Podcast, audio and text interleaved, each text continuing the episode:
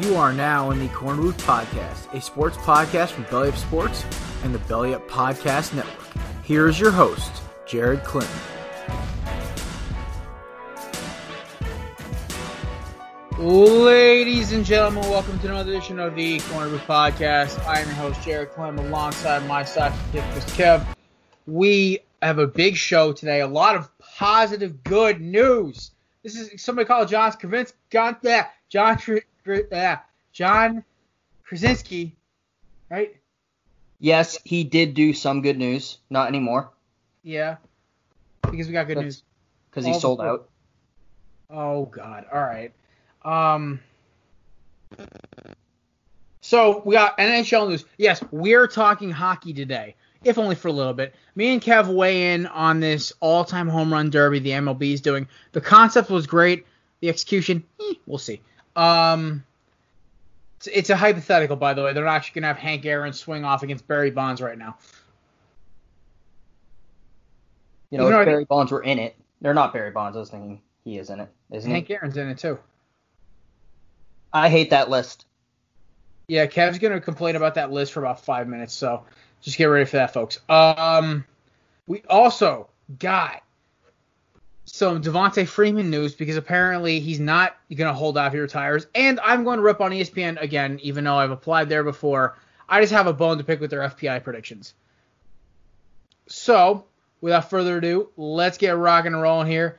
Kev, first off, we got NHL news they've announced some stuff. The season's going to start, or at least the postseason will. They got some crazy new format too. So, Kev, let's hear some research. What do you got for us?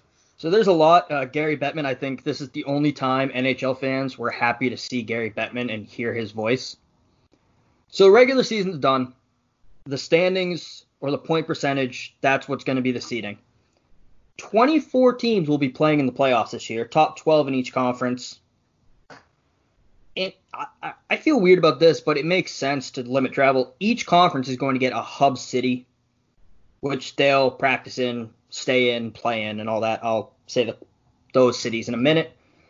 Early June, clubs can return to their home facilities for voluntary on and off ice training if they're in small groups.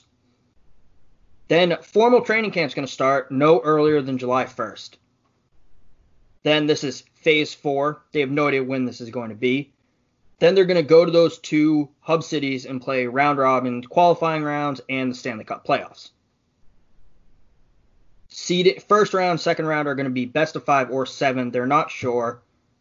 The conference finals and Stanley Cup final will be best of seven. And then the hub cities I mentioned earlier, they're discussing a few.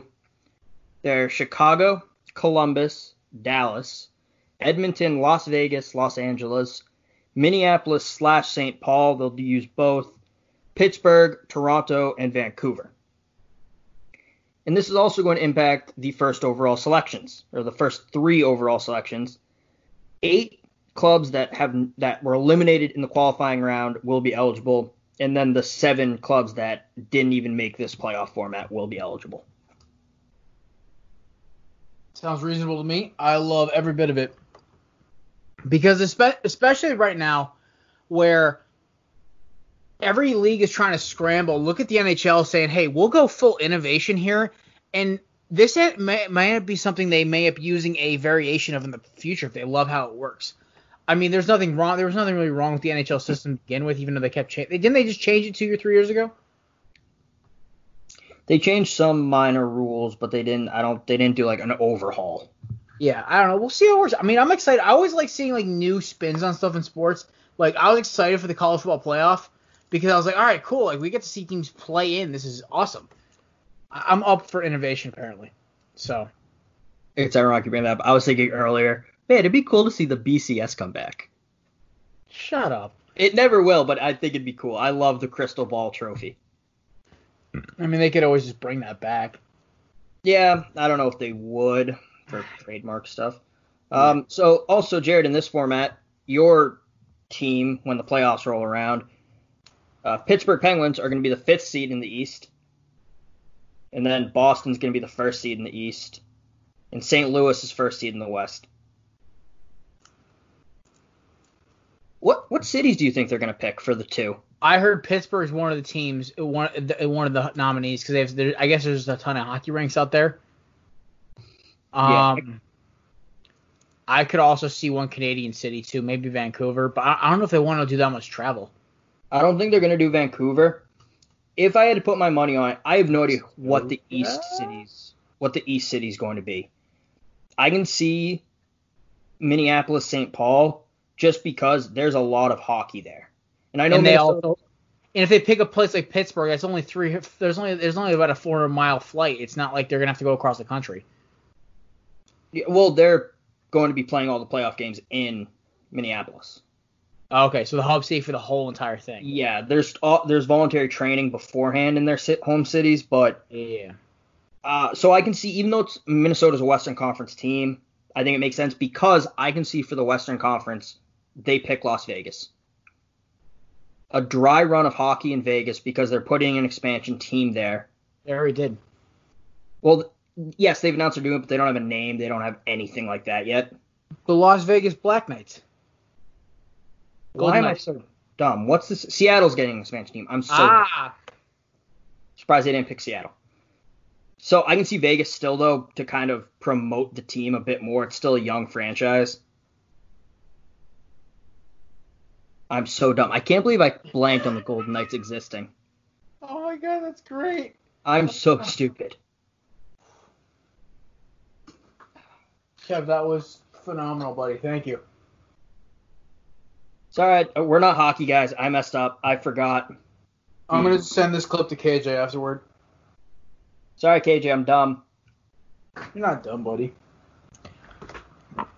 All right. So Next up, Devonta Freeman is in the news. So there was a rumor going around if his quota for his contract was that Matty retiring. He then tweeted out, "Hey, I'm not retiring. I got 10 years left."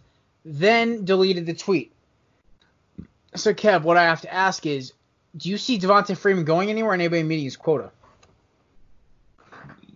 like I don't see dollars. What is it? Like ten?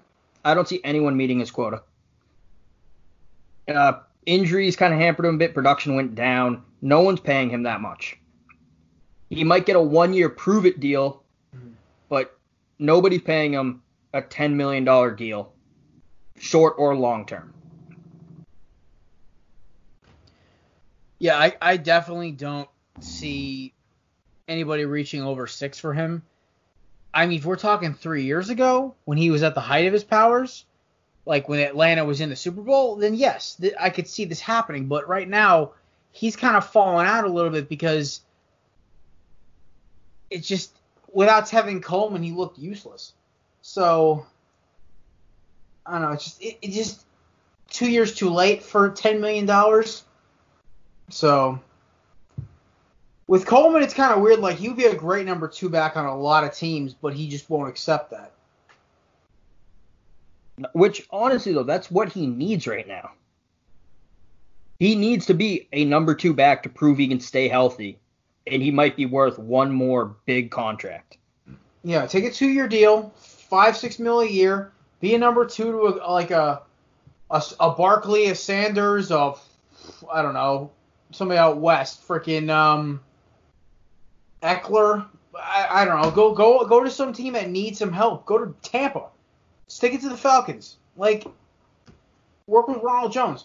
I can see him going. I think he would work well with the Saints too. Yeah. I think the Saints want to run a two-back system. Yeah. Not a knock against Kamara, but it's it's worked well with Ingram. I can see Freeman maybe taking less money to go there. Definitely. All right. Next up, Reggie Bush uh, said the other day that he has an issue with the NCAA, and he actually has a point. He spoke out about how the, the guidance of the of college football and college athletics has been lacking, and he says it's something that's got to get worked on. And he's got a point. I mean, speaking from a guy who basically took benefits and lost Heisman Trophy, I do think right now in college sports, I know there's a big topic to chop on, but I think a lot of the issue is these kids are looking for a payday right out of college, and these guys treat them like they're superstars. when they still haven't made a damn buck for themselves yet. Well, yeah, they're making a lot of money for the um NCAA, but now especially with the new payment systems, I really do think at this point guidance with these athletes needs to be more instituted than ever because these guys need endorsement deals, especially the stars, are going to thrown at them left and right, and I feel like we're going to see some of it backfire. I I think the NCAA when they institute payment, it's going to be so regulated. I don't see it backfiring that much because they've been dragging their feet on this for years. They have to have a, somewhat of a contingency plan. They had to have known. The NCAA is a smart organization. They had to have known eventually they would have to. And if they're as smart as I think they are, as horrible as I think they are, mm-hmm. they should have been planning for this. Plus, also, if anyone but Reggie Bush said this, I'd listen to it a bit more. but it's Reggie Reggie Bush. I'm sorry, you don't want college players getting played? Getting paid? Excuse me? what? I'm not listening to you about this. That's like taking economic advice from Stalin. yeah. It, I think it's just it's. I think only because it came from Bush. sorry. It, uh, basically, maybe had a little bit of validity because he got caught because he had no guidance. But at the same time, I see what you're saying because it's a guy who did get busted for this. It doesn't sound great. Spin zone. Maybe he's just mad that he got caught and he doesn't want anyone else to get paid because of that. True. All right. Last one. Kev, the mat before we go into our home run derby. Kev, what did you think of the match? Tiger, Phil, Brady, Manning. I watched the first hole and then I remembered why I hate watching golf. Hmm? I, I was I figured any clips or highlights I wanted to see, I could find on YouTube after. And then from what I've read about it after, there weren't wasn't much. They didn't talk as much shit as people wanted. I wanted them to go in. Like, yeah, Peyton Manning had that dig early when talking about who he would take to caddy, going, oh, maybe I'll take Eli, maybe I'd bring Nick Foles, uh, probably Bill Belichick. Like, that's funny. I was expecting more stuff like that. Like, and um, part of my take mentioned this, and but it's the perfect thing I would have wanted to have seen. If Peyton hits a ball short, someone goes, "Oh, you probably should have asked your wife for some more HGH." Stuff like that. I wanted to see them going at each other because it seems like Peyton and Tom at least have a good sense of humor. Yeah. Like when Peyton brought up Nick Foles, Tom went, "Oh, that's a cheap shot." Like laughing about it though. And Tom at one point tried to step on the Vols uh, head cover that, that uh, Peyton had. Yeah, I mean it's. I would have enjoyed it more if they allowed, or not even allowed, if they just did that more. I didn't expect to see it from Phil and Tiger, but I wanted to see it from Tom and Peyton. Yeah, I feel the same way. I really look at it from the sense that I am not a golf watcher. I love like, you know, back nine, Tiger in the lead or Tiger in the top in the top four yes, I will watch it. That's just great sports. But uh, to me, it's just like, guys, really? Like, I, I the clips and I'm like, oh wait, that's it? Like that's because I didn't have to, I don't have TNT right now, and I'm like, I watched the highlights and I'm just like, this is this is insane. This is like really kind of boring. This is like I'm watching them. I also feel like the fact they play with pro golfers made it a little less trash talky like there's a lot less smack talk than there should be because Tiger and Phil once they get on, I think it's a natural habit just to zone in and not talk the entire time. Whereas Peyton and Tom are in a sport where trash talking is not only encouraged, it's celebrated. So I don't know. I do like it though. I, the concept was great. It, it was still it still got the highest amount of views of any golf te- golf on cable ever. Six million total viewers. That's pretty good. Yeah, I mean, it, it's also for a good cause. It raised twenty million dollars or more for uh, the All In Challenge, I think. Yeah. So, uh, you know, overall, it's a good story. It's a feel good thing. I'm happy that Tiger and Peyton won because I hate Mickelson and I think Manning's hysterical, even though his family basically is a mafia family in the NFL. Yeah. All right, so Kev, you want to talk FPI or do you want to talk home run derby first? Ooh. That that's up to you. Because FPI, I'm gonna lose my shit. Um, home run derby, you're gonna lose your shit. Yeah, I am. All right, so you know what? Let's get like as I try to regain myself, folks. I was just playing football outside in the sun for three hours, and I was running around a lot, which I didn't realize how out of shape I was. Weight loss is a journey, not a sprint, folks. Um, we'll let Kevin go crazy. So Kev, I'll do the lead in for the home run derby, and then you just slam it home, and then we'll right. we'll, we'll read off our brackets. All right, so for the what if home run derby, the contestants: Ken Griffey Jr., Christian Yelich, the Guer- Guerreros, Vlad and Vlad Jr., A Rod, Aaron Judge, Frank Thomas, Mike Trout, Giancarlo Stanton, Big Papi, Mark McGwire, Pete Alonso, Hank Aaron, Bryce Harper, Bellinger, and Barry Bonds. Now, I love the new school, old school. If they tie, if they if they had it as that, as like a what if home run derby, the new school sluggers versus the old school, all the all timers, almost like they're doing like 2K or like when you do like the t- like the all all star team versus the all time team, like the all 25 versus the Canton greats or something like that for Madden. That would be great if they labeled that. The way they labeled it was greatest sluggers of all time, and that's why my boy Kev is about to knock people out of the park. So Kev, before we do our bracket, let's hear your beef. Before I go in on this, I want to point out I like some of the matchups. It just makes sense. The Guerreros going at it, that makes sense. Judge and Rodriguez makes sense. Bonds and Bellinger both played in California makes sense. However, you're going to tell me it's the all-time what if derby, and you're going to leave off the guy who led, who hit the most home runs in baseball history until Hank Aaron broke it, Barry Bonds. Okay, fine. There's enough knocks on him. Barry Bonds is in this. Not. Why do I keep doing that? Babe Ruth. Babe Ruth, yeah. It's been a long day, guys. Sorry. Babe Ruth. You're gonna leave him off of it. I'm surprisingly okay with that one. Lazy, fat, drank a lot. Played in the played when you know it was a bunch of white guys throwing it around. Okay. My beef comes with the man who, in my opinion, is the greatest hitter in baseball history. Teddy Ballgame.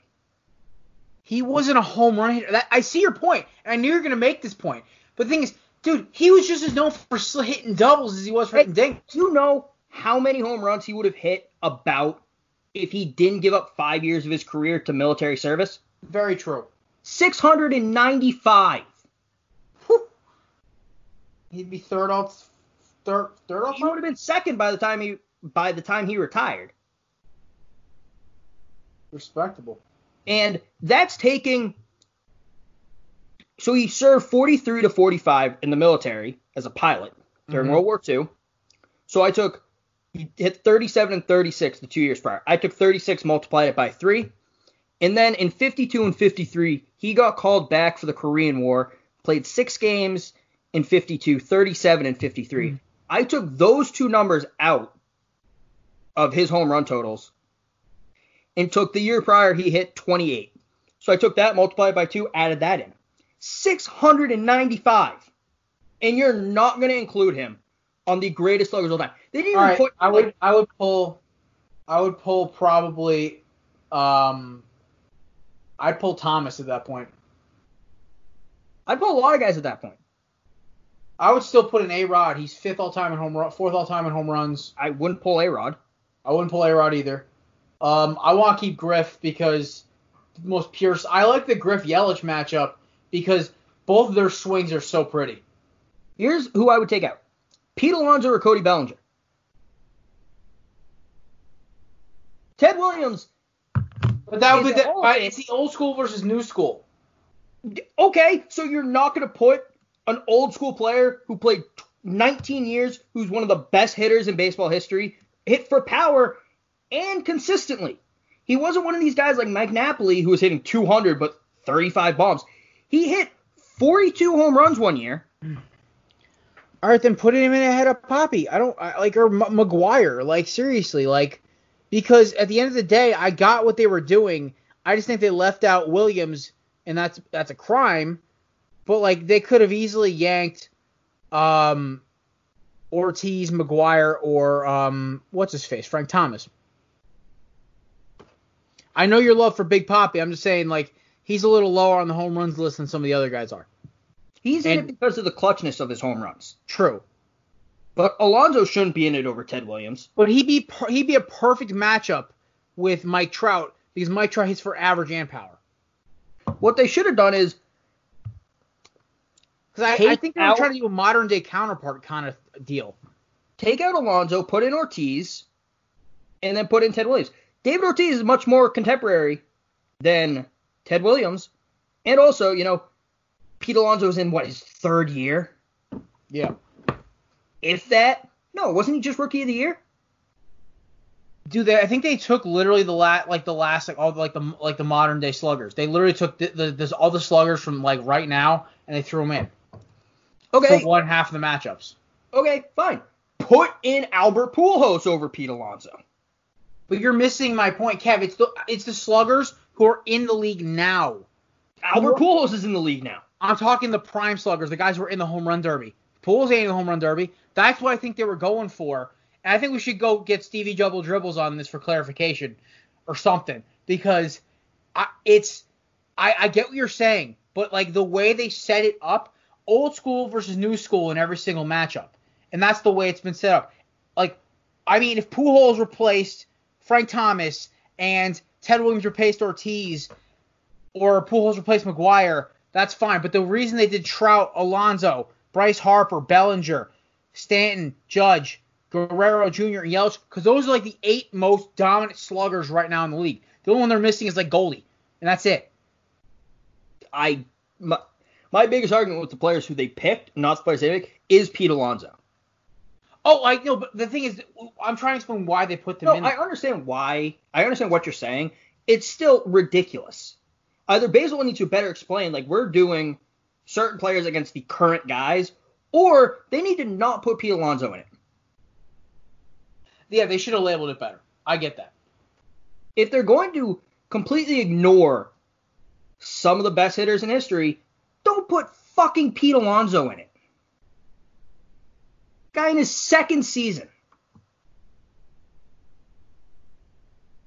I think what they try to do also, they were trying to appeal to all the young fans who really only know Judge, Alonso, Yelich, uh, guys like us who grew up with everyone from like Luis. You ask them who Luis Gonzalez is, they're like, who?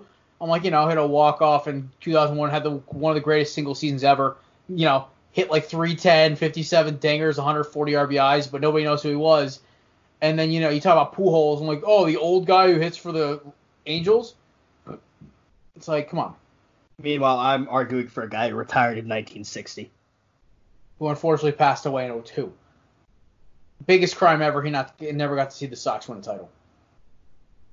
Yeah, I I was three at the time, but coolest moment is watching the clips from the 1999 All Star Game when they had it Fenway and they had uh, Ted Williams come out and like all the players were going up to him and like give saying hi and stuff. Yeah, I I saw clips of that. It's really cool. Like my first memory of baseball was the All was the 02 All Star game. I mean, also Ted Williams is in the Fishing Hall of Fame. Can you say that about any of these guys? No. All right, so now that I know it's disrespectful, Kevin. All right, so now that you've gotten your anger out of the way, you ready to do your bracket? Yeah. All right, here we go.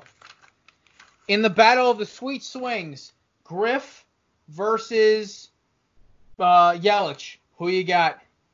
Uh, that's one of the ones I agree with. I'm doing. I didn't do this prior. I'm just doing this on the fly.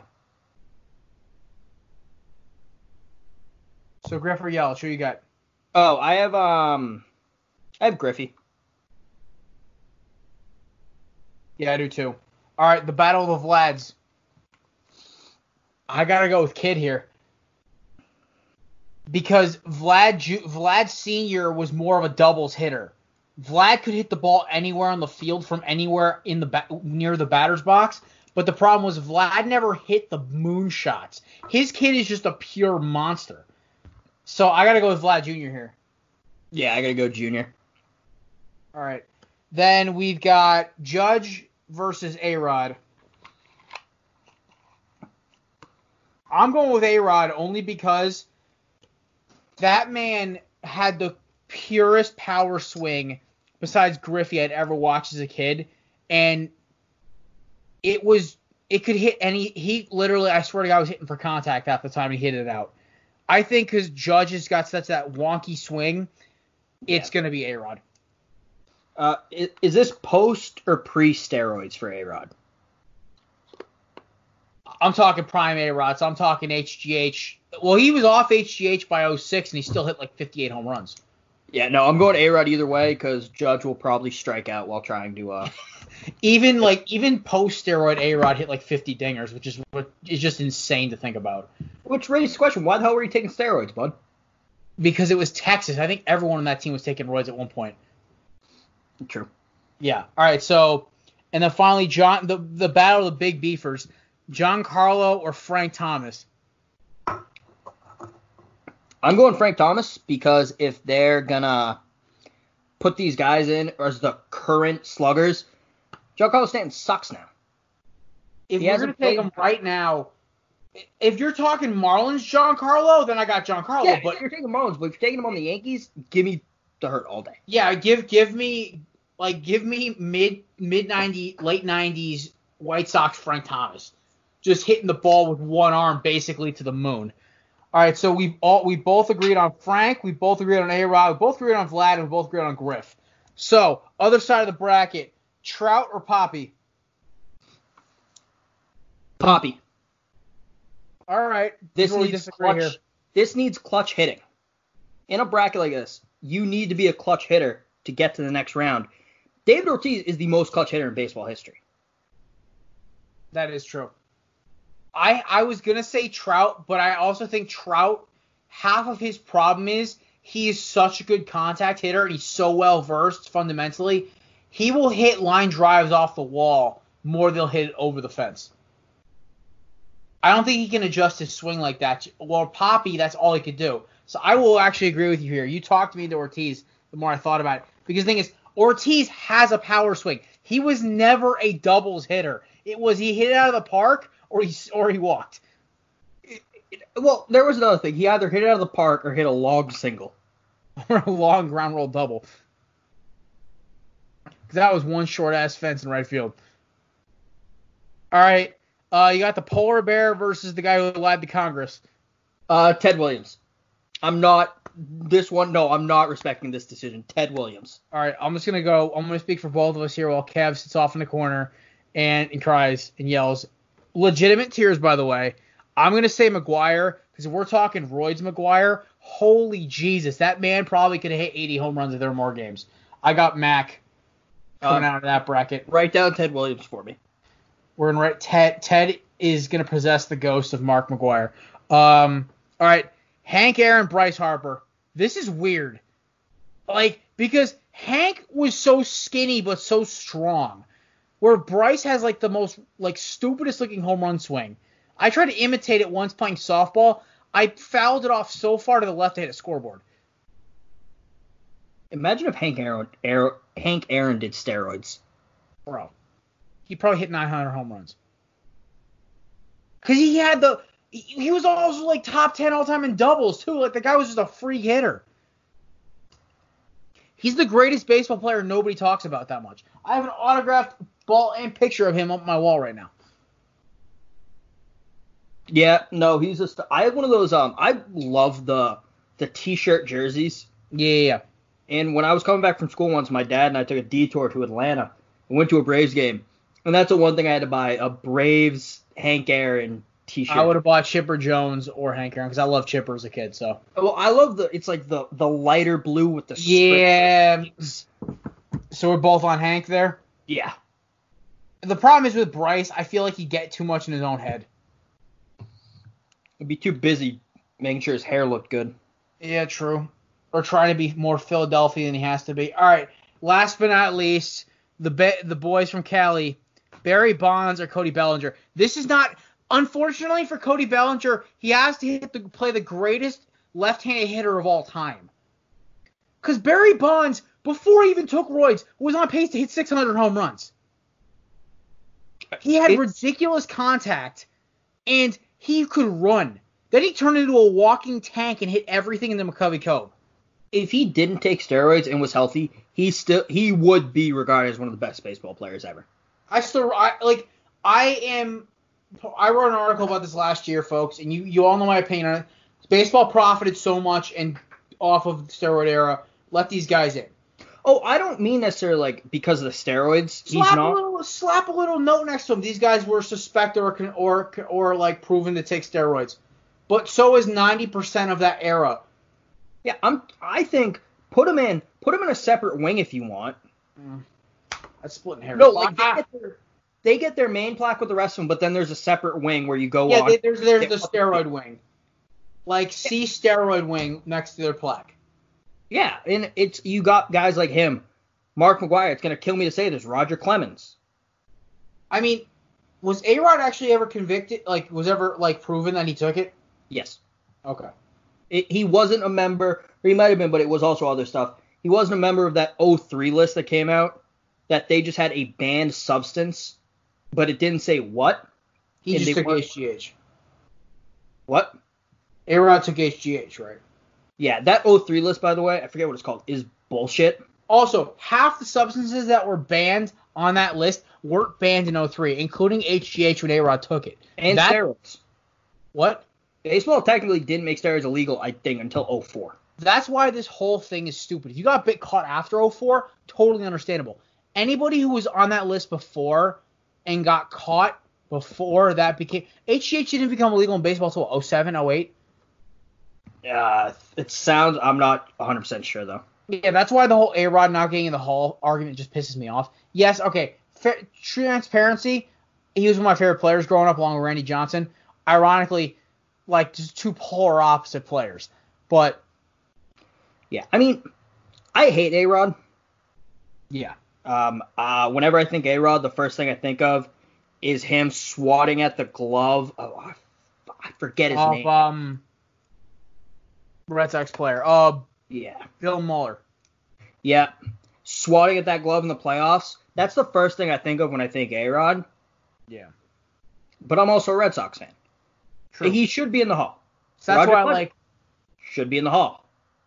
Barry Bonds certainly should be in the Hall. Rafael Palmeiro. Still should be in the Hall. Dude was like one of the fastest 300, 3,000 guys, 500, 3,000 guys. And I think for I think the steroid era. First off, the guys who were clean in that era and still dominated, like Pedro Martinez, Randy Johnson. never even had a sniff of steroids around him. Dominated. Yeah. That dude should get two plaques. Yeah, seriously. Him and uh, well, no, when they win the Hall of Fame, I said to my buddy, those are the two greatest pitchers of a modern generation. Because here's the thing, Johnson, there's no way he could have taken steroids. Kev, he was skinnier than my microphone stand and threw 110, uh, like 105 off the mound. His And slider hit 97. His, he blew up a bird. Okay, like damn, he was the best lefty pitcher of all time. And then you throw in Pedro Martinez, who threw 99 at what the height of 5'11. Yeah, Pedro was a beast. Pedro was an ant. They were two different styles. They both threw gas, but their their punch out pitch was different. Randy's was a slider that basically could cut a tree in half, and Pedro's was a changeup that would make you spin in your shoes. You want to hear a funny story about Pedro? Actually, Sure, before we get to round two of the bracket, yes. Do you know why he got in the league? no. His brother was a promising prospect, and one of his brother's teammates had seen Pedro pitch and was like, "Hey, like give this guy a chance." So they signed him, and his brother is a footnote in history. That's his biggest claim to fame. Because of him, Pedro got in the league. That's how I feel like that's happened to a lot of athletes before. Hmm. Yeah, it's just funny to me that there's so many great athletes who, and it makes sense, like because they were overlooked, they had to drive and stuff, but they had to scrap to even Right. get a chance. And then once they did, man, oh man, they just took it. I, re- uh, I really hate that around like 04. I really didn't get to see dominate Pedro after 04, 05. Yeah, part of me wishes I could go back to like a game because like '99 Pedro was dominant, and then up until 04. Part of me wish I could just go back in time to like '99 just to go to a Red Sox game and watch Pedro.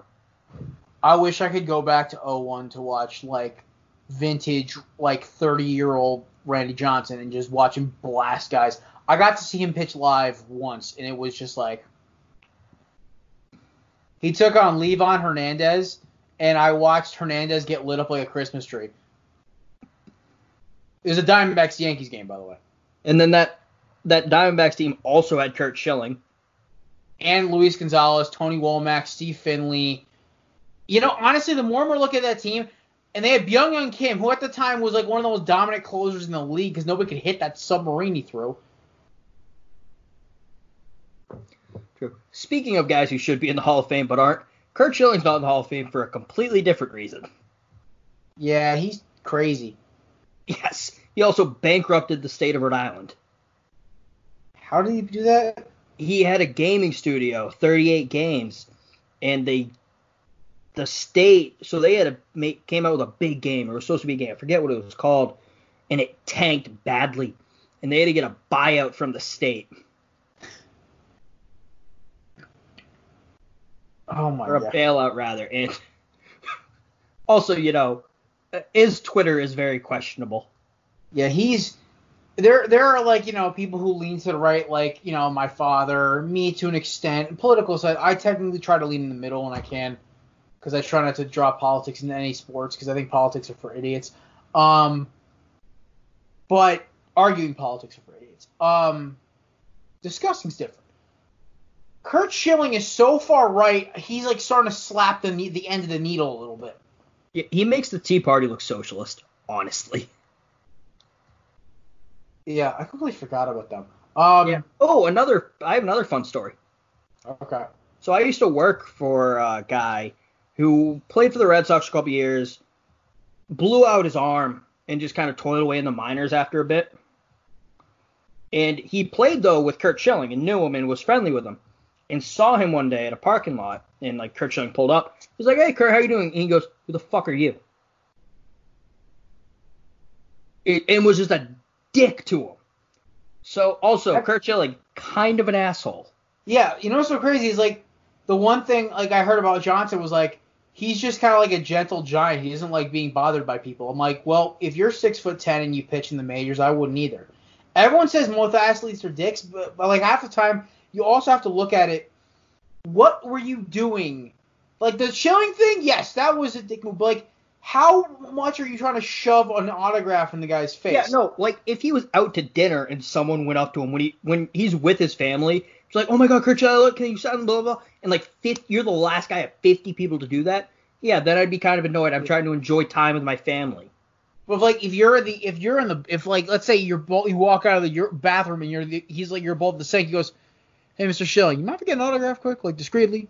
Or like my a buddy of mine I work with, he was at a gas station in Bristol, runs into Jerry Rice, walks up to him and goes, "Hey, hey Jerry." He goes, he goes, he goes. He he asked for a minute. He got an, I think he got an autograph. Like Jerry was really cool about it. But like that's kind of like the way I feel you have to be with celebrities because like one they don't want you going full lunatic on, 'em, but two, but like they don't want 60 people running over trying to get an autograph and trying to get a payday. Yeah, no, like if I saw an athlete out and about, if I talked to them because I am a very very shy person, which is surprising how I act here, but I would probably walk up to him and be like, "Hey man, sup," and then walk away. I, I wouldn't want to draw attention to them because they're just out trying to enjoy their day.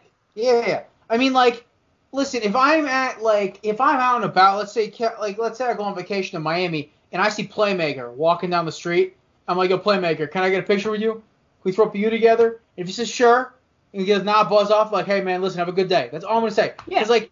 That like the thing is at the end of the day, there are just people you and me. They just made more money and like have more public recognition than you and me do. Yeah, and I understand the argument that people make, like, oh, they made millions of dollars because people like me are fans. They can at least give me the respect. No, first off, they don't owe you any respect. They did not make millions of dollars because of you. They made millions of dollars because owners decided to pay them that much. Because idiots like you watch the games every day. Yeah, and I don't think athletes should be a dick to you if you just go up and be like, hey, can I just get a quick Like what Demarcus Lawrence did last year to the Giants fan, that was just off. I also just hate Demarcus Lawrence, period. But like I've seen, like I've heard of stories like athletes, like you know, taking a pose, like saying next to a guy, like a buddy of mine said he ran to Brent Celek one time he was in Philadelphia. He said Celek was a total tool. I'm like, right, were you wearing your Cowboys hat? Like, seriously.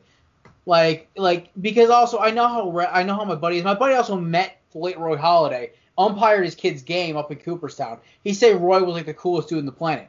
So I think it's it's definitely kind of a circumstantial thing. Like, let's say I I'm I'm a, I'm a safety for the Eagles, and I just got torched by Amari Cooper the day before, and I'm in a bad mood. I just got chewed out by Peterson. I'm walking down the street, and I got some kid walk up, some dude walk up and go, "Yo, man, want some on Jersey quick?" Be like, "Nah, dude, f off."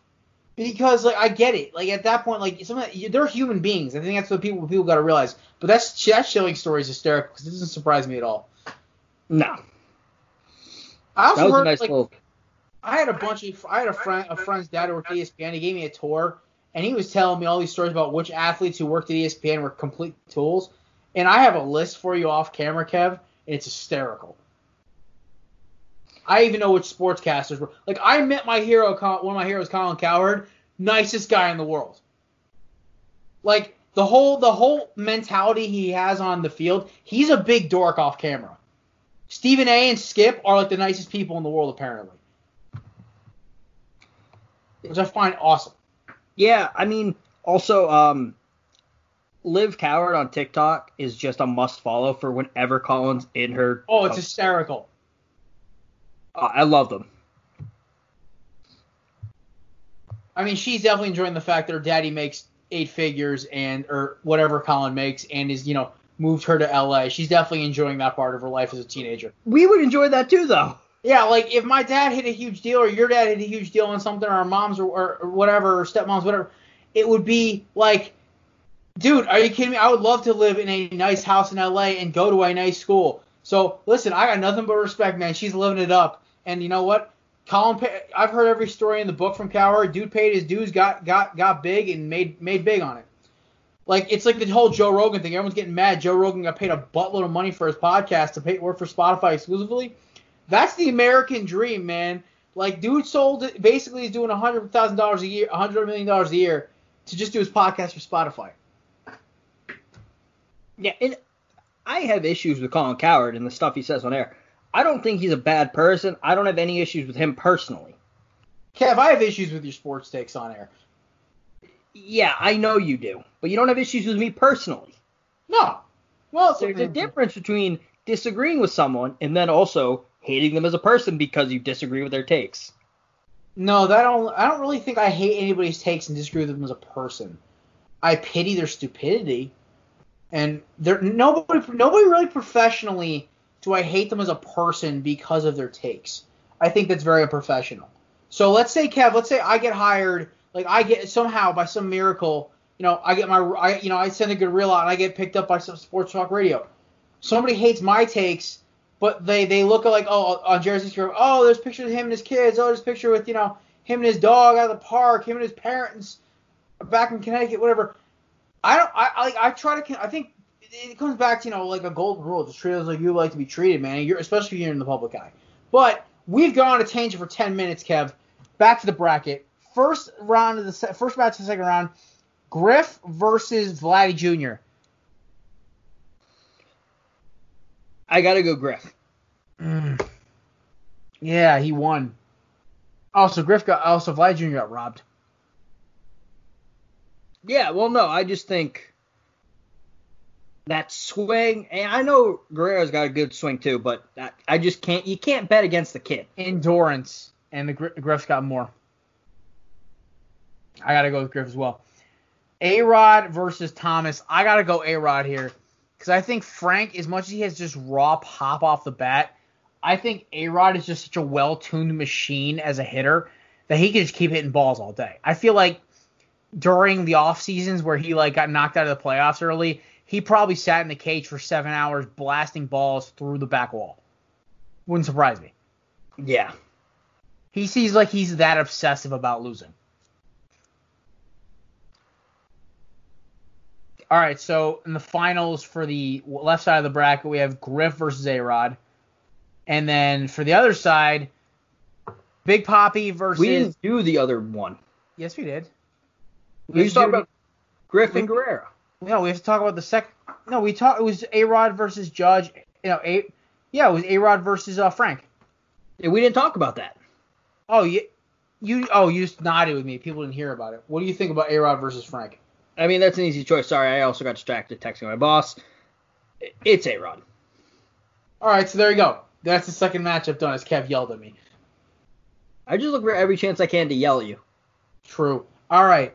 Next up, David Ortiz versus the Ghost of Ted Williams and Mark McGwire. It's not the Ghost of Ted Williams. It's prime Ted Williams. Kev, it, we got to stick with the bracket they gave us. No, we do not. My right as a U.S. citizen is I have the right to protest. I am protesting this bracket. This is a authority. I am the superhero. You're my sidekick. I'm call pulling rank here. Then fucking call me the Red Hood, because I'm going Ted Williams. Oh, jeez. That's my favorite Batman. That's the only like DC guy I like besides Deathstroke. Fine. Ted Williams versus David Ortiz. I'm going Mark McGwire slash Ted Williams. I'm going Ted Williams. I All love right. David Ortiz, but Ted Williams. But in, and also in both cases, he would lose to either guy because Mac had more muscle on him than like some Greek gods, and Ted Williams Steroids probably. T- yeah, Ted Williams had this country boy pop, man. That thing was just out the park. All right, on the other side, the two greatest home run hitters of all time, Hank Aaron versus Barry Bonds. Oh, this is tough. I feel like I gotta go Bonds though. But like, it's also like Frank, like, but also Aaron played in the dead ball era. I'm looking at this as either Barry Bonds got bopped in between rounds because of steroids, or Hank Aaron's doing steroids. Either way, it's Hank Aaron. I'm looking at it as Hank Aaron had to play with like these dead baseballs, and I feel like Barry Bonds would probably run out of juice. Hank Aaron played baseball for what, 22 years? He played for a while. It Like- 23 years. 23 years. That man in his prime, with the modern technology we have, would probably hit 80 home runs a year. Cause ballparks were deeper back then, man. Remember the Polo Grounds? Okay, the Polo Grounds were a little bit before Also, Hank where Aaron's the time. hell is Willie Mays in this list?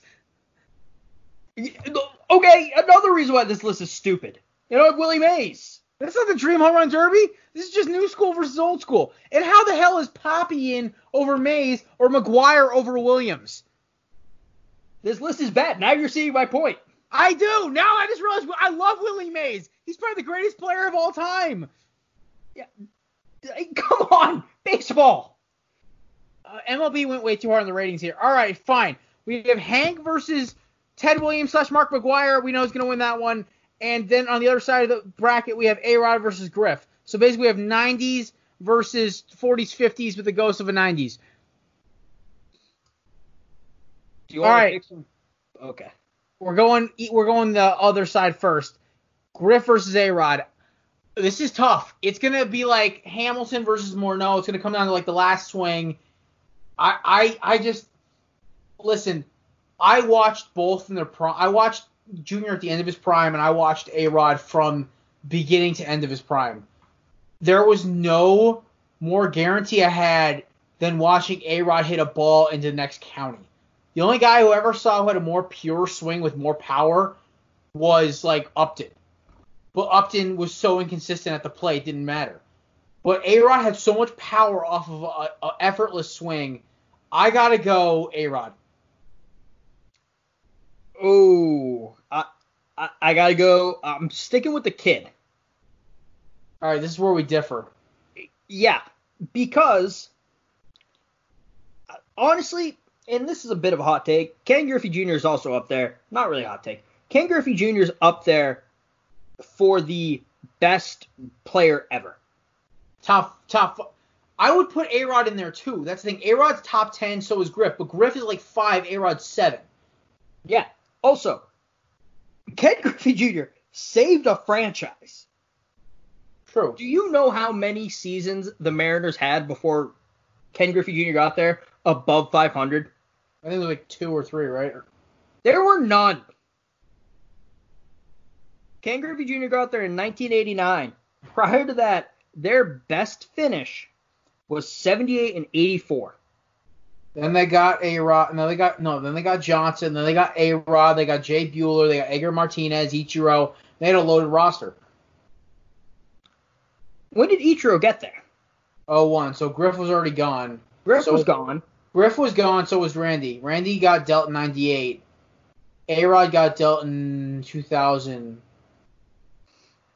But it took Ken Griffey Jr. three seasons to get this team above 500. Ken Griffey Jr. all day. I will go with A Rod only because if you're gonna talk, you're talking all time players. Yes, I'll give you Griff. But if we're talking home run derby, I gotta go A Rod. Okay. All right, and the other side, Ted Williams versus Hank Aaron. I gotta keep going with Hank, only because that dude had some like country boy strength that I could not fathom. Kev, he was so skinny, but he hit the ball miles. And what? Where the hell is Mickey Mantle? Because I was drunk Yeah. half the time. Right? This Damn it, MLB. Mick, I- Mickey Mantle is one of my all-time favorite players of all time. He's the only Yankees shirt I still have. From like, it's like I love the Mickey. I love Mickey Mantle. He's, Mickey Mantle hit the longest unofficial home run in Major League Baseball history, 568. That's insane. No, that was that was basically with a club and a stone ball. Okay, next next episode we have to come up with our own bracket. true. All right, third no live stream. We're doing our own bracket. Ooh, come up with our own bracket. Leave it up to Twitter to decide. Yes. Love it. All right, I think I think uh, this year, I think this week, folks, we're gonna go with we might have a nice uh, little theme for you. Um, so here we go. I have A Rod versus Frank. Who is taking on Griffin? Your final. This is a protest vote, but it's also that was a conservative estimate. I have no doubts in my mind that if Ted Williams had those five years back, he would have broken the home run record. Give me Teddy Ballgame. All right. So you have Teddy Ballgame versus the Kid.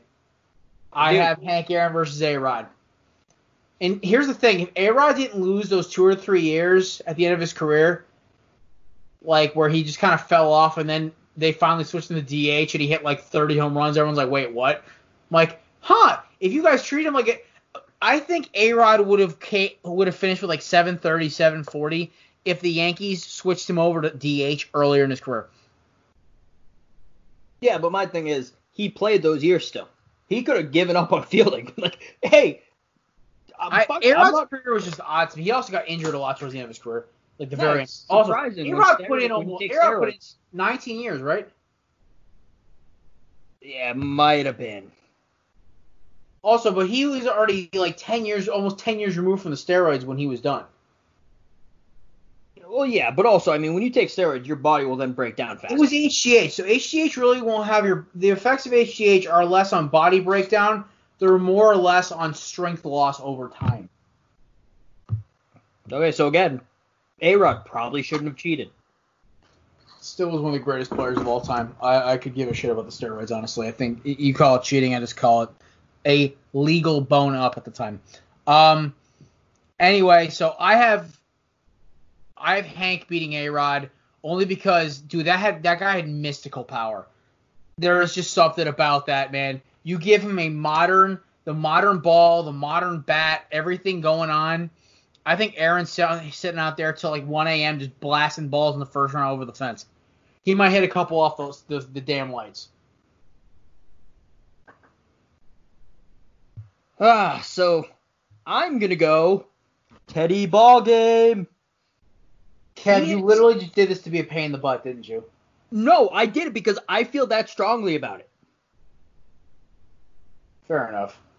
Ted Williams lost three years in his prime. It wasn't like he was 30 going to fight, you know, the Nazi war machine. True. Actually, I think he was in the Pacific. The Japanese Empire, bringing freedom to the world. He lost his 24, 25, and 26 se- 26 year old seasons. He lost A When a player is going to be starting their prime, he was giving that up to fight for our freedom. That 695 is a conservative estimate. We're probably talking like 715. Oh no. What's the record? Or what was the record? 754. No, a, a, a, before Bonds or before Aaron? So when when Williams retired, it was 714. He's blowing that out of the water. I think he's putting about 750 up. I don't think he's beating Aaron, but I think he's definitely getting close. Aaron would have had to really would probably up. hit more still because you're asking for that's about a 60 or a 55 home run difference over talking five years. another guy whose career got cut short, but that was because of disease. Imagine how many home runs Lou, Lou Gehrig would have hit. He was a better player than Babe Ruth. Yeah, so this list, MLB, that's what we've. Oh no, I'm not, matter. not, not putting Gehrig on. Gehrig is like another. He has another like mystic around him. Like like, what if Teddy Ballgame didn't go to war? What if Lou Gehrig didn't catch ALS? There's so many guys they could have put on this over the current players they took. They could have just done old time guys. They don't even have to put the new guys in. Like Jeff Bagwell, 449 home runs in 15 years. It's not a bad number at all. He also played. Did he play like five, four or five years in the minors? He may have, but still, like if you're in the pros for 15 years and you're hitting that many bombs, Adam Dunn, same thing. I don't love Jim Adam Thome. Dunn.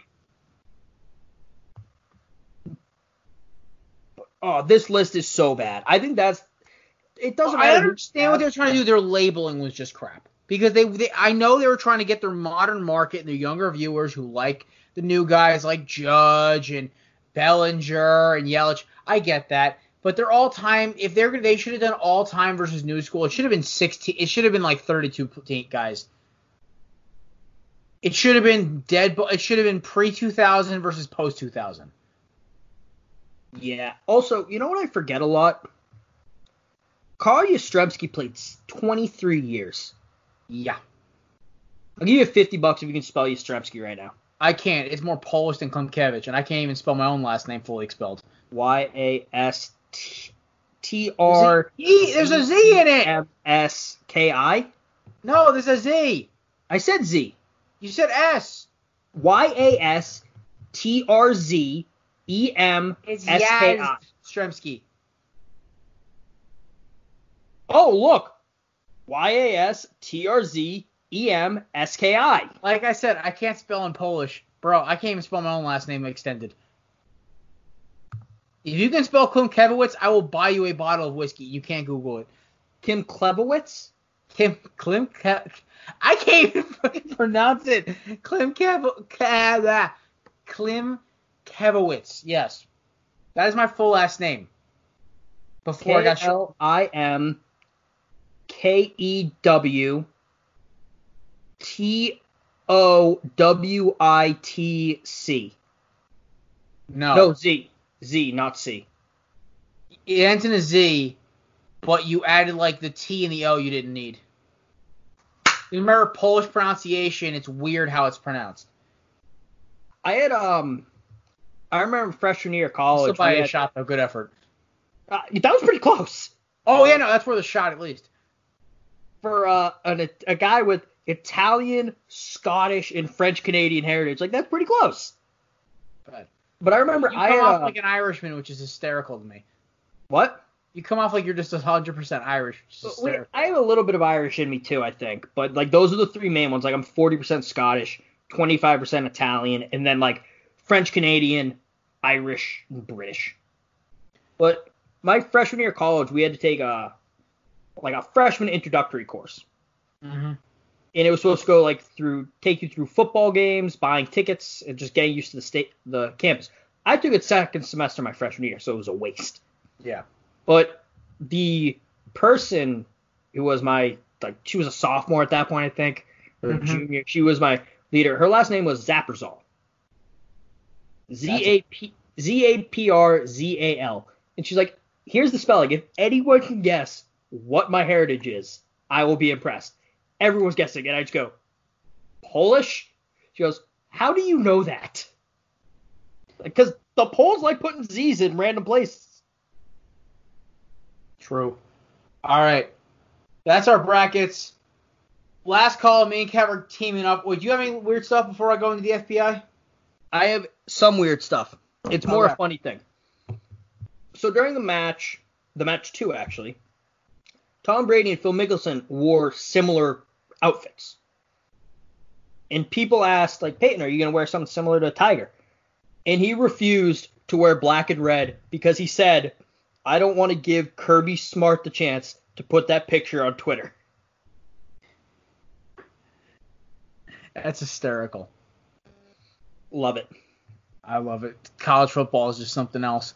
All right. Last call. Let's kick that smooth jazz. All right, Kev. So the FPI, you sent me the FPI rankings. I looked at them while you were ranting about Ted Williams, and here is my beef. I have three. I have two beefs with them actually. Three. All right. So in the NFC East, um, Kev wanted me to explain to the folks at home why the Cowboys. I do not have faith in them this year. They're gonna go eight and eight. You should Well, say what the FPI ranking is. Can you explain this to folks? Because I still don't. I only. I think it's projected wins or something like that. so it's ESPN's NFL Power, Football Power Index, and it's saying like their chance to reach each win total. The Cowboys and the Eagles have the same chance to we- reach 10, nine or ten wins. They have a And 20 no, they have the same chance all the way to 14. It looks like it's identical. Yeah, neither team's getting 14 wins though. Eagles might get 13 if the if the the receivers work out. But I'll explain why later. But I, I, I have a lot of beef with the Cowboys only because I'll explain it right now. So my first piece with Dallas versus Philadelphia. Philadelphia is a right now at their cap. Unless Jalen Reagor is the second coming of Odell, Odell Beckham, they are not going to have more than 11 win, 11 wins this year. I love their draft class. I love that they're now, now as I start thinking about more, I love that the receiving core has a couple of crafty veterans. You listen, I don't need DeSean Jackson and Alshon Jeffery to be dominant players every game. I need them to only be dominant in big games. That's what the young guys are for. So Carson say, hey, you run a four two a four two seven at your pro- a pro day, go. Just just Carson has that. I'm just ripping. Miles Sanders is going to be a top ten running back this year. I've been I've been touting that since the end of the season. Two two the, the best head end core in the league, and arguably one of the best offensive lines in the league, and an improved defense along with Darius Slay and a bunch of young guys. I love their team. Oh, and by the way, they got Javon Hargrave to put next to Fletcher Cox. The guy was a top 10 ta- tackle next year, and they sl- strapped him next to a top 2 tackle. Are you serious? Who's going to want to run inside on that? And now Cox is healthy. He wasn't healthy for the first six games of the year. He had a foot injury.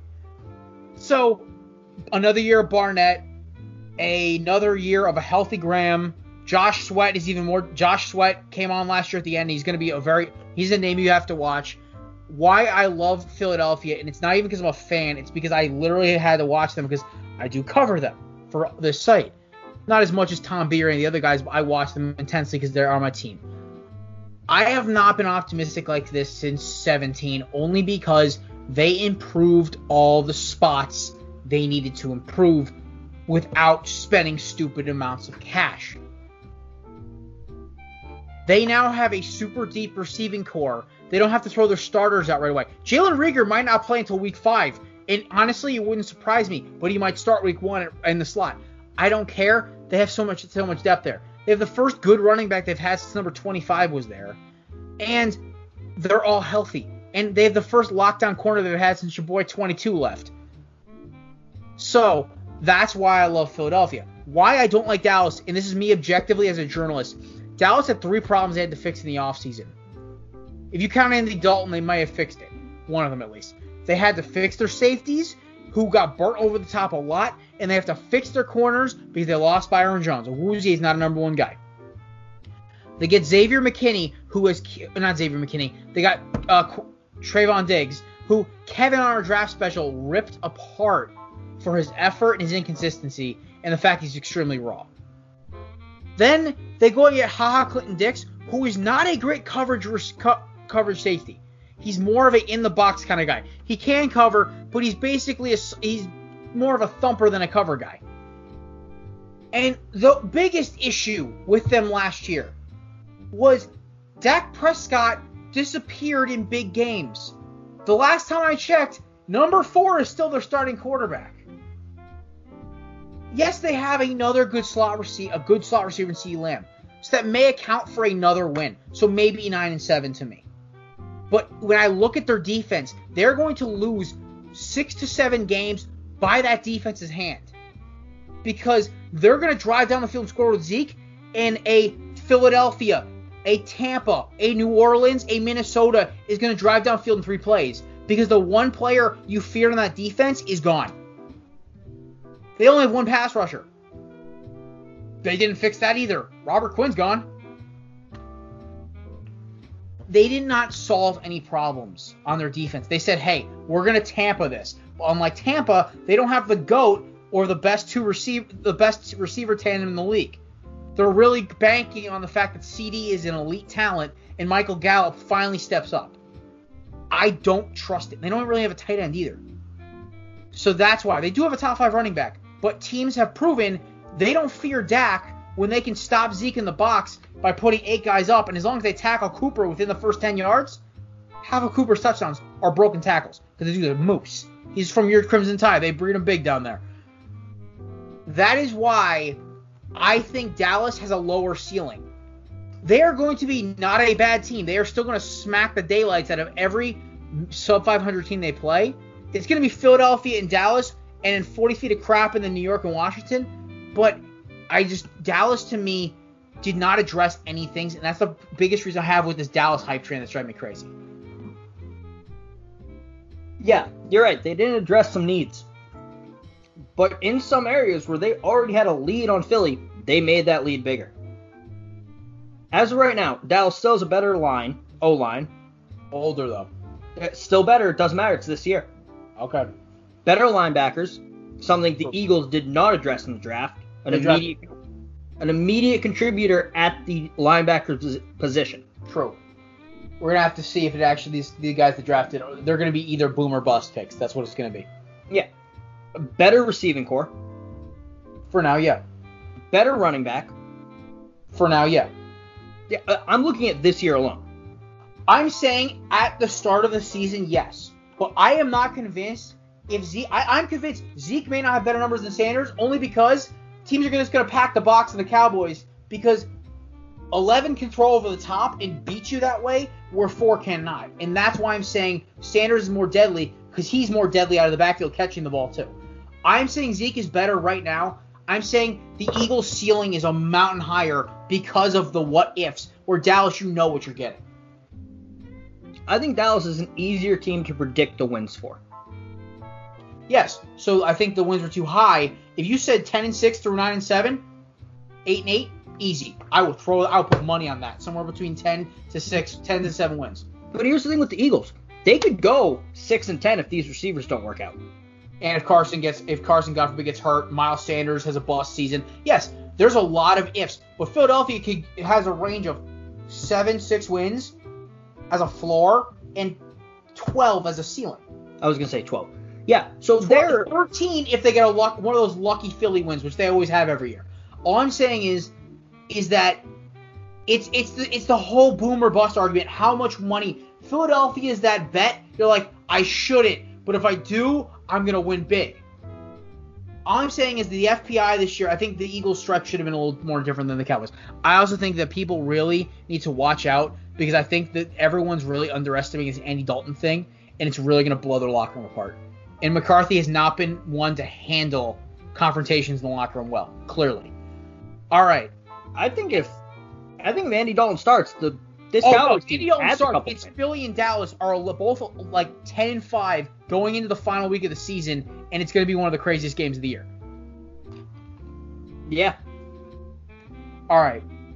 NFC North, Vikings over the Packers. Love it. I think the Packers the- were the softest number two seed in NFL history last year. Bears, Lions, no issues there. South, I think the Bucks and the Falcons are better than the Saints. All get proven right later in the year. 49ers going to run with that division. Cardinals should be better than the Rams. I think the Rams have a lower ceiling. I mean, a low because they just there's nothing there anymore. It's Jared Goff and Robert Woods. Also, I Um, want to point out that you say um how you're going to be proven right about the Saints. Last year you said they're going to be trash, and said that They them getting knocked out of the first round round shows you were right. They yeah, I was half right. They, They lost to. Kirk Cousins you're in a half right. time game. You're not half right. You're wrong. They made the playoffs. That means they are not trash. All right, if we're gonna play by that definition, fine. But I think this is the year the Saints regress. I did not like Brees looked like flawed as hell at the end of that game last year. I'm telling you that. injury. Yeah, he had more gas in the tank. I think this year, I'm telling you right now, the Saints. This is the year they start to pop off. I, I did not predict the. I I stopped predicting the Patriots because you know it's Brady and Belichick and, and Belichick has some voodoo. But with Brady, I mean with uh, Brees and the Saints, that arm is ta- a ticking time bomb, and I don't believe Taysom Hill, a member of the Philadelphia Eagles in our little franchise, are is going to uh, produce. Do you have any disagree with me on the 49ers though, being the best team in the West by a mile? No, I think the Cardinals are going to surprise. That's why I said too. I think the Rams are gonna be the worst in this division. I can see the Seahawks struggling a bit. They did just pick up uh, Carlos Hyde. They do have a very packed backfield now, but they can't block anybody. So why does it matter? Yeah, they can't block anyone. DK has to take a big step, but it doesn't really matter because he doesn't have time to run deep routes. Yeah, right. All right. AFC East I have a problem. I think it should be It's so funny. Bills and Patri- Bills and Dolphins should be one and two with Patriots then Jets. I don't see how the Patriots are gonna pull off 12 wins. I don't see it. I do. What did Belichick pay the refs off early or what? They're gonna have one of the best defenses in the league again. With a bunch of no-name guys nobody's heard of. Yeah. Have you watched Patriots football the last 15, 20 years? Yeah, it's painstakingly boring. Yeah, I mean, look, they lost some big players. I'm concerned about that linebacker core. But J.C. Jackson's a good corner. He's going to take a big step this year.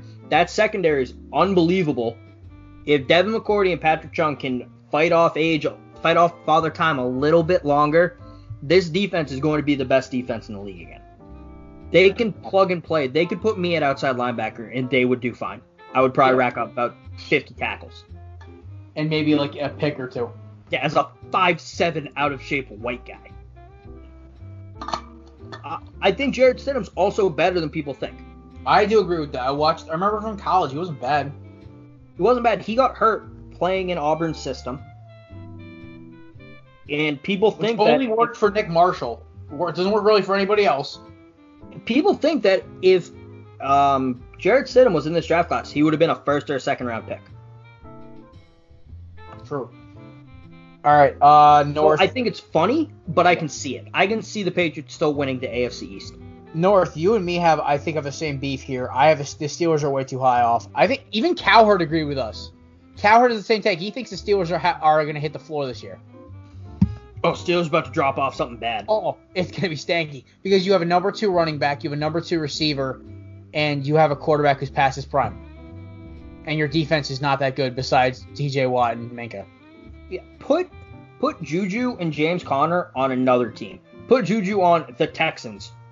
Put James Conner on. On the on the Eagles, put him he's on the Eagles. he's Stan, he's Sanders' backup.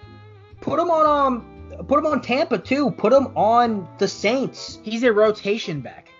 Yeah, he is not your every down back. Those two guys are gonna struggle really badly again. And Ben Roethlisberger can't stay healthy. I wouldn't be surprised if he misses time again this year and retires. And they're talking about Mason Rudolph being like the next second coming. I'm sorry. I watched Mason Rudolph in college. I watched Mason Rudolph in the pros. He's not good. The Steelers should have drafted their quarterback. Well, it's not his fault that he got his brains bashed in by Myles Garrett. Uh, oh, also, the Browns are going to be better this year, I think. Oh, so will the Bengals.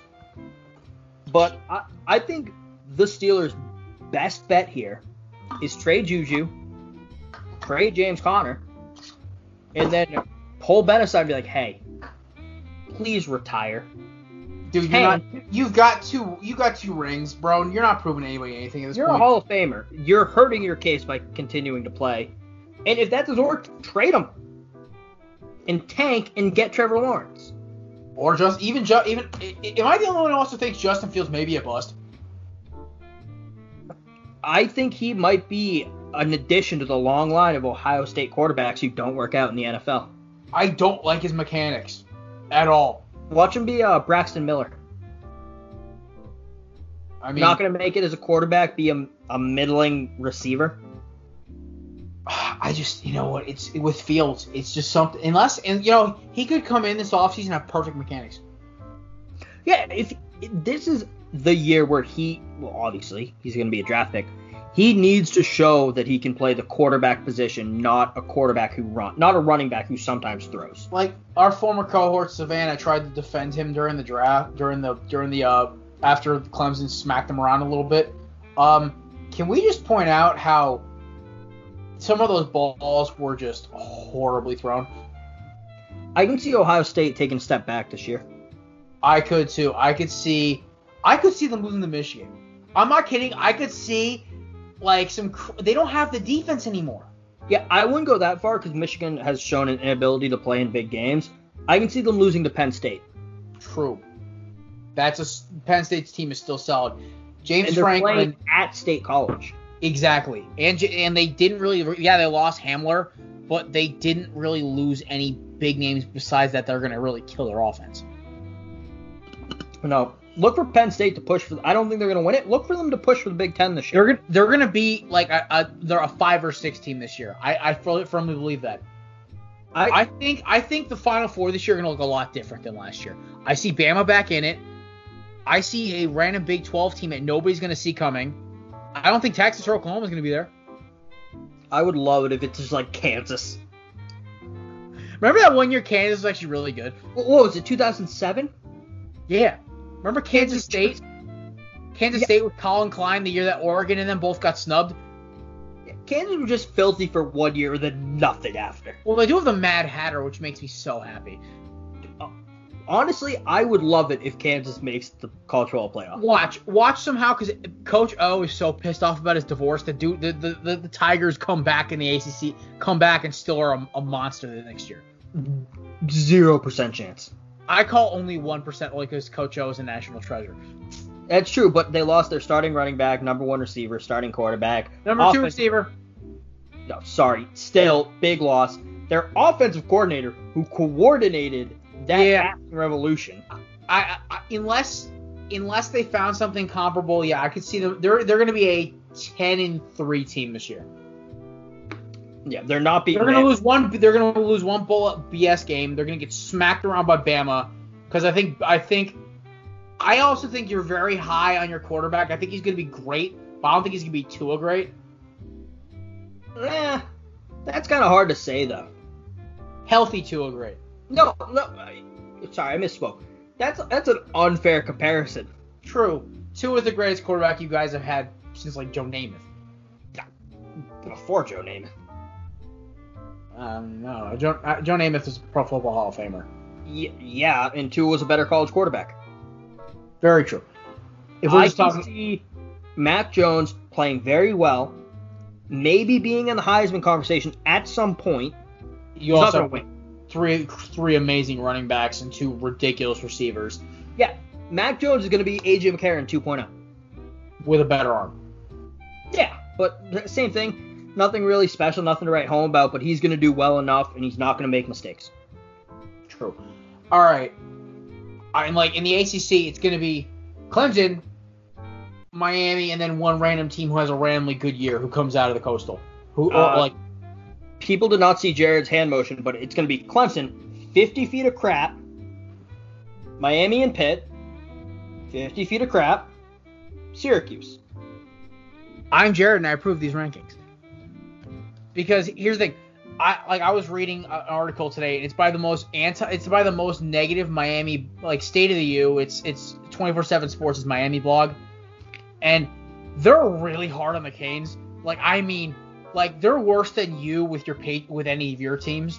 Like they're like more like at their throat with a gun than like anybody I've ever seen. More than like ex players, and they're like, I don't know why, but this is the year we're gonna take uh, we're gonna punch Clemson in the mouth. We may not win, but we ha- this okay okay. Let me let me let this out before we, we get off. D'Eriq King was a Heisman candidate three years ago. He kind of was buried in the back because he went to Houston we still have four extremely talented three and five four star receivers, a five star running back or four and a half star in Cam'Ron Harris, who's probably going to be a first round pick in two years, and the best defensive end in the country, Gregory Rousseau, and a very talented secondary that's not all freshmen anymore. Thank God. Last year was last year the only experienced secondary member we had was was um Al Blades Jr. That's it.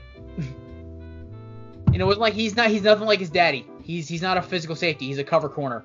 But I am very excited. A lot of the all of the Jarren Williams party crew is all gone.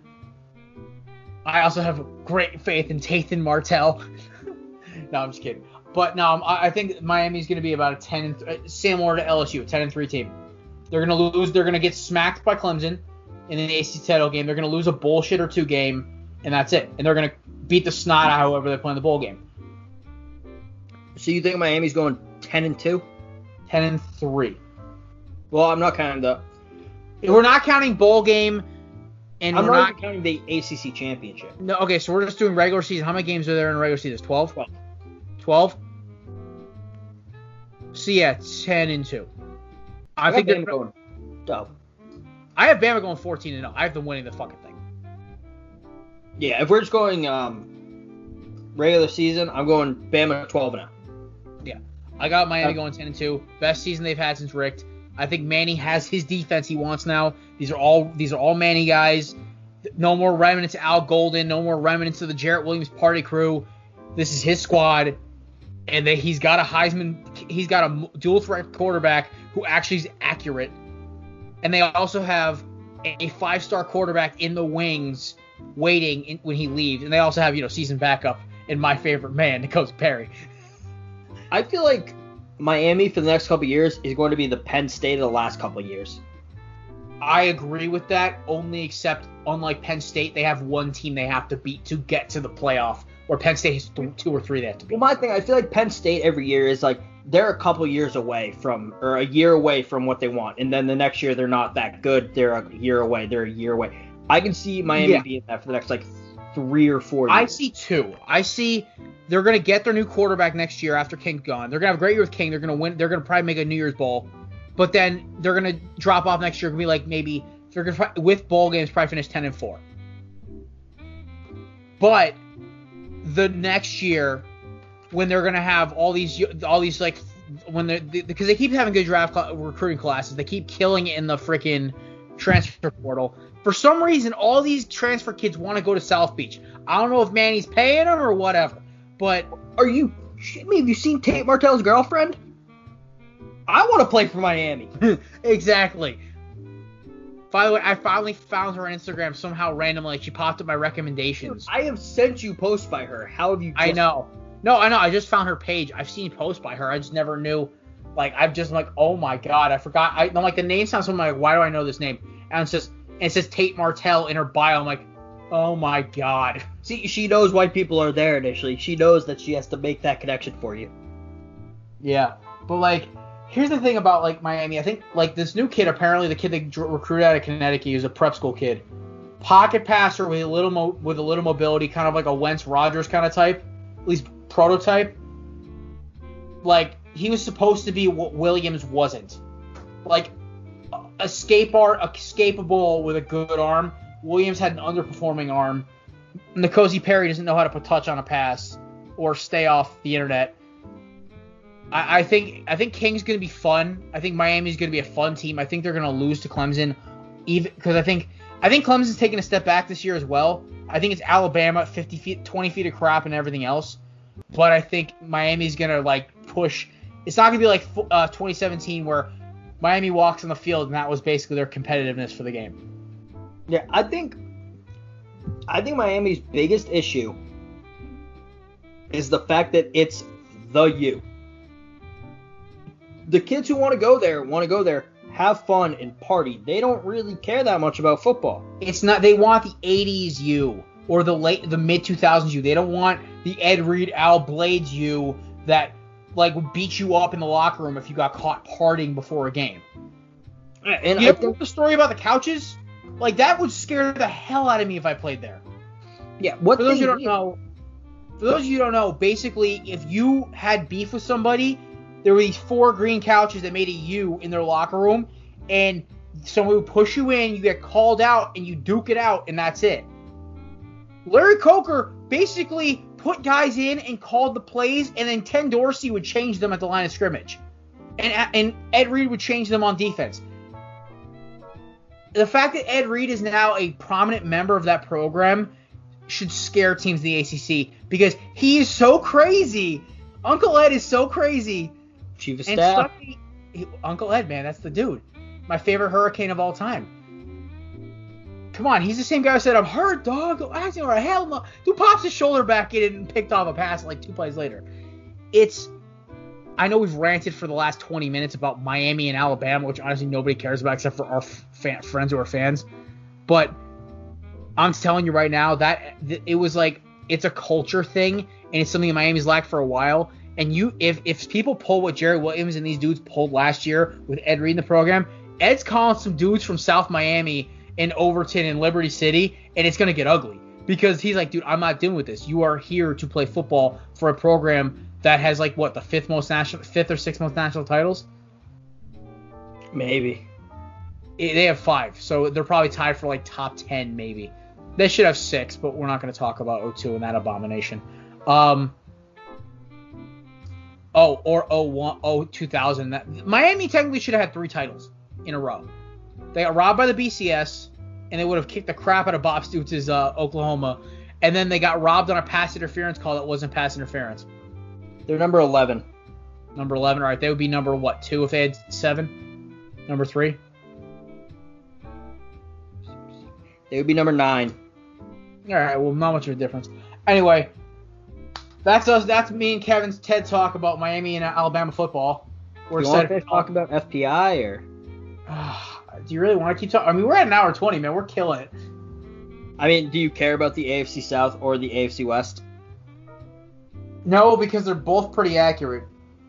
I have one issue. Titans. Yeah, Titans are going to win more games. Yeah, Titans are going to win like 10 games, 10, 12 games, because Derrick Henry is going to basically steamroll half his, half that team. Half He's going to put the entire city of Nashville on his back. He might actually start doing that for training.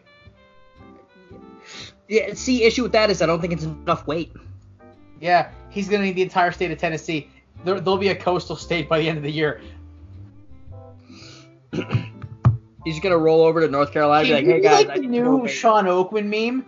Like, great run defense you got there. Like, he's like, like Derrick Henry says no, or like, great run defense you got there. Too bad if I smashed it. Like, just some, there needs to be some meme about Derrick Henry just like demolishing No, defenses. there has been. Not about him demolishing defense, but a couple years ago, uh, bowl game. It might have been the College World Playoffs. Oh, next to Mark Ingram. It was Derrick Henry Mark Ingram. Oh, the best one I showed my dad this when you texted me the picture of him and Dion Lewis next to each other. Uh, you gotta love take your kid to work day. You know what the worst part is? They were trying to trade him last trade deadline. I mean, it makes sense. He's in a contract year. If they couldn't get him re-signed, no, as in 2018. oh Jesus Christ, Tennessee. Yeah, there were rumors like that Philly was running after him. Like, imagine Philadelphia with Derrick Henry. Carson Wentz goes, "Hey, there's a halfback who's an inch shorter than me. Run that way." My God. Yeah, Mike Vrabel could have easily just screwed that up. There was like there was like those like those like those rumors that like all these like Philly sources were saying like oh there's rumors Derrick Henry could be linked to Philly at the deadline. I'm like I would love that, but I don't think it's gonna happen I feel like every year though, Philly's rumored to be getting the because Howie guy. Roseman is Howie Roseman. Every time he Howie Roseman's not a good GM. he's an average GM right now. Yes. Everyone, everyone overhyped him after his 2016 draft class and his 2017, and then his the way he basically shafted Miami for Jay Ajayi. But before that and after that, he's not that good. Yeah, we're, we're gonna find out. This is the year. Like, did he like if like Jalen Reagor works out and Cave? I think still think K'Von Wallace may be like one of the best drafts of the picks of the draft because they got a second round talent in the fourth round. It's like the dude's basically supposed to be Malcolm Jenkins 2.0 for skill set, so I love it. Um, that about wraps it up for us. That was the longest. I think that was the longest ever uh, what's it called? We ever done last call we ever done. That last call went so long. Me and Kev ordered two more rounds. Well, yeah, it was a problem. Yeah. We got on our tangents about college football. I'm the college football department head. Jared's big the U fan, so it, it's bound to happen college once in a while. football. Like, like me and Kev might start live streaming us watching big games this year. and put it on YouTube. Do you want to start doing that for StreamYard? Yeah. All right, I think we're gonna start doing that. We're gonna watch like me and Kev are gonna start streaming like us watching big games together because we should have done that for the draft, honestly. But we, uh, StreamYard wasn't really set up yet. Yeah, I mean, Also- I got YouTube TV, so we can just share a screen on my laptop. True. Also, I have your password on my on my laptop on my Xbox. So, thanks, Kev. We got to make sure that um we can both watch stuff at the same time. Yeah, you just gotta tell your rest of your family to get off. Um. Well, no, I got my own login. Oh yeah, it's true. So you have two people for your login. We have like three, four. Uh, okay. Um. Yeah. So we're gonna do some fun stuff. Also, let us know on Twitter in the comments. Do you want to start seeing a best of of the week? Like have me go in and edit and do like the funny clips from the week, best rants, and I'll put it up on like a Sunday or something like that on YouTube. So let us know. I'm Jared. That's Kevin. I'm hungry and sunburned. I'm gonna go eat. Peace. Bye.